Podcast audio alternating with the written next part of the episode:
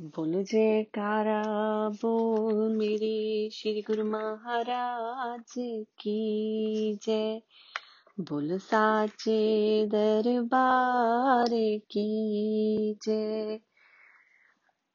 आज का प्रश्न है, ध्यान योग। सुरती को एकाग्र करना ही ध्यान है।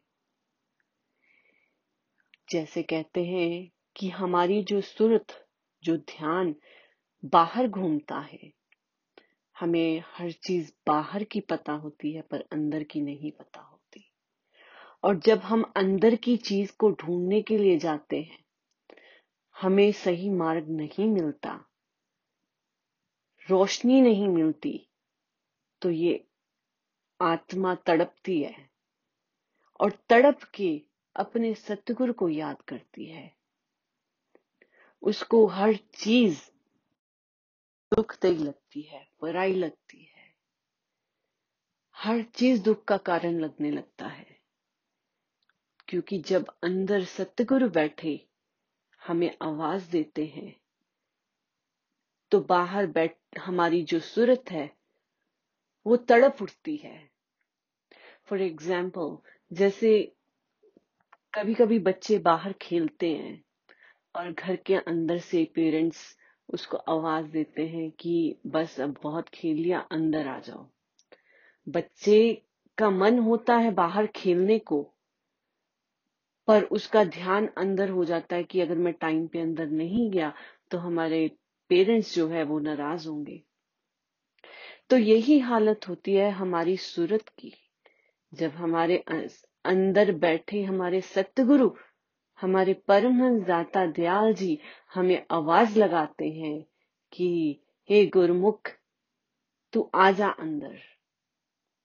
पर हम बाहर की चीज़ों को लेट गो नहीं कर पाते। बाहर की चीज़ों को छोड़ नहीं पाते, बाहर की चीज़ों को छोड़ना नहीं चाहते। हमारा मन उसी में लगा रहता है। तो अंदर ध्यान है कि हमारे सतगुरु हमें बुला रहे हैं, बट हमारा मन बाहर की तरफ़ दौड़ता है। तो इस तरह से हमारी सूरत जो है बाहर बिखरती रहती है। पर जब सतगुरु आवाज़ देते हैं तो फिर वो प्रेम की डोरी बाँध देते हैं। जैसे एक पतंग होती है, आकाश में उड़ती है। आकाश में इतनी दूर होती है, पर जब उसका उड़ाने वाला पर्सन होता है, वो डोर अपनी तरफ़ खींचता है तो पतंग नीचे आने लग जाती है। इसी तरह हमारी डोर हम अपने सतगुरु के हवाले कर चुके हैं, जब हम सतगुरु का नाम दान की बख्शीश लेते हैं। तो अपनी डोर सतगुरु के हाथ होती है तो सतगुरु धीरे धीरे इस डोर को पुल करते हैं, अपनी तरफ़, अंदर की तरफ़, कि गुरुमुख को अंदर खींच रहे हैं। लेकिन हमारी सूरत जो है, वो बाहर भागती है तो फिर उस समय आत्मा तड़पती है। आत्मा अपने मालिक से मिलना चाहती है, लेकिन मन बाहर भागता है तो उसी में द्वंद होता है। ये श्री गुरु महाराज जी समझाते हैं कि हमें थोड़ा थोड़ा टाइम रोज बैठना चाहिए, अपने मालिक से कनेक्शन लगाकर जो अंदर बैठे हैं। के, कहते हैं ना, बैठ एकांत स्थान में योगी, मन इंद्रियों का, को वश करे भय कामना सभी त्याग कर परमेश्वर का ध्यान धरे। कि परमेश्वर का, सतगुरु का, मालिक का ध्यान तभी हो सकता है जब हमें थोड़ा एकांत मिलेगा। एकांत मिलेगा, उस मालिक की याद में बैठेंगे, तभी हमारी सुरती भी एकाग्र होने लग जाएगी। तो इस, इसीलिए श्री गुरु महाराज जी हमें बार बार समझाते हैं कि अपना थोड़ा समय भजन में दो। स्पेशली कोविड के टाइम पे हमें अपना भजन डबल कर देना चाहिए। चरणों में बैठ के हमारा ध्यान केवल और केवल सतगुरु के चरणों में होना चाहिए।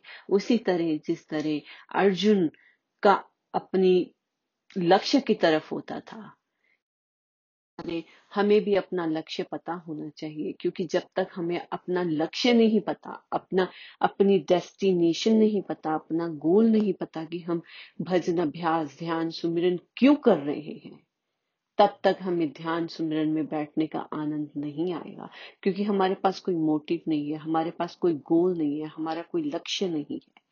आप ट्रेन में तभी बैठते हो जब आपको पता है कि आपने किसी डेस्टिनेशन पे जाना है। तो इसलिए इसलिए हमारे पास भी हमारा गोल होना चाहिए कि हम ध्यान क्यों कर रहे हैं। ध्यान की एकाग्रता इसीलिए आएगी जब हमें अपने लक्ष्य पे पहुँचने की जल्दी होगी। जब पहुँचने की जल्दी नहीं होगी तो हमें ध्यान में कोई भी आलस आ सकता है। इसीलिए गुरुमुखो, अपने मोटिव को, अपने लाइफ के गोल को समझना है। अगर उसको समझेंगे तो हमारा ध्यान एकाग्र करना बहुत आसान हो जाएगा कि मोटिव हमारा क्या होना चाहिए? सतगुरु की प्रसन्नता पानी है। हमें इस सुख दुख से ऊपर उठना है। हमारे मन की शांति हमें चाहिए। हमें मोक्ष पाना है। हमें मुक्ति पानी है। क्या क्या चाहिए हमें?